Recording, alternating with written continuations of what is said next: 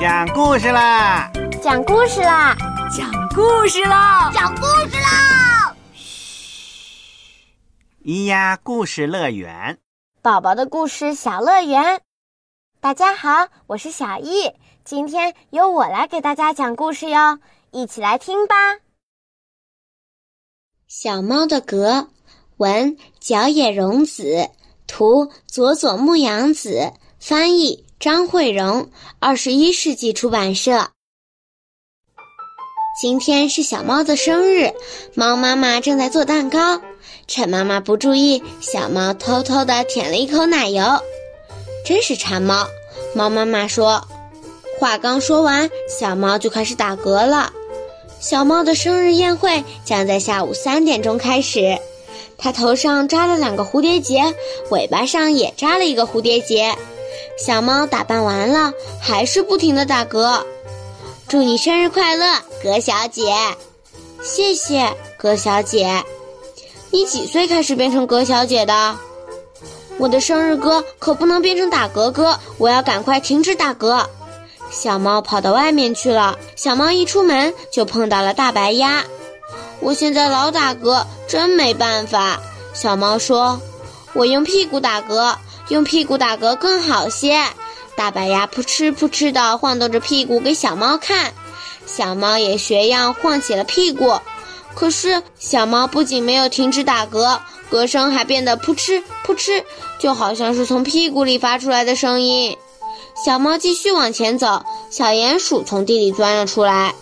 小鼹鼠，我老是打嗝，怎么办呢？小猫问。这还不简单，我挖个洞，把嗝放进去。小鼹鼠开始挖洞了。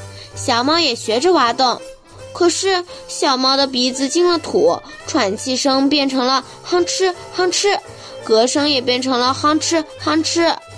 小猫想哭了，小猫继续往前走，小狗从对面过来了。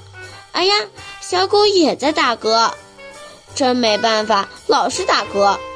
小猫和小狗一块儿说：“那我帮你把嗝压下去。”小狗说：“我也帮你。”小猫说：“小狗和小猫同时使劲压住对方的嘴巴，没想到小猫和小狗的鼻子又同时打起嗝来。他们赶紧按住对方的鼻子，这时嘴巴又打起嗝来。小猫和小狗把嘴巴和鼻子都捂起来，它们不能喘气，憋得晕倒在地上。他们还是不停地打嗝，最后他们都哭了。”结果歌声又带上了哭腔，小猫和小狗哭着回到了小猫家。猫妈妈说：“你偷吃奶油的事情，我替你保密。”接着又用勺子舀了一点奶油，放进了小猫嘴里。小猫对小狗小声说：“替我们保密，打嗝也要保密。奶油真好吃。”歌声一下子停住了，生日宴会开始了，大家一起唱生日歌。祝你生日快乐，小猫说：“非常感谢大家。”你几岁啦？四岁。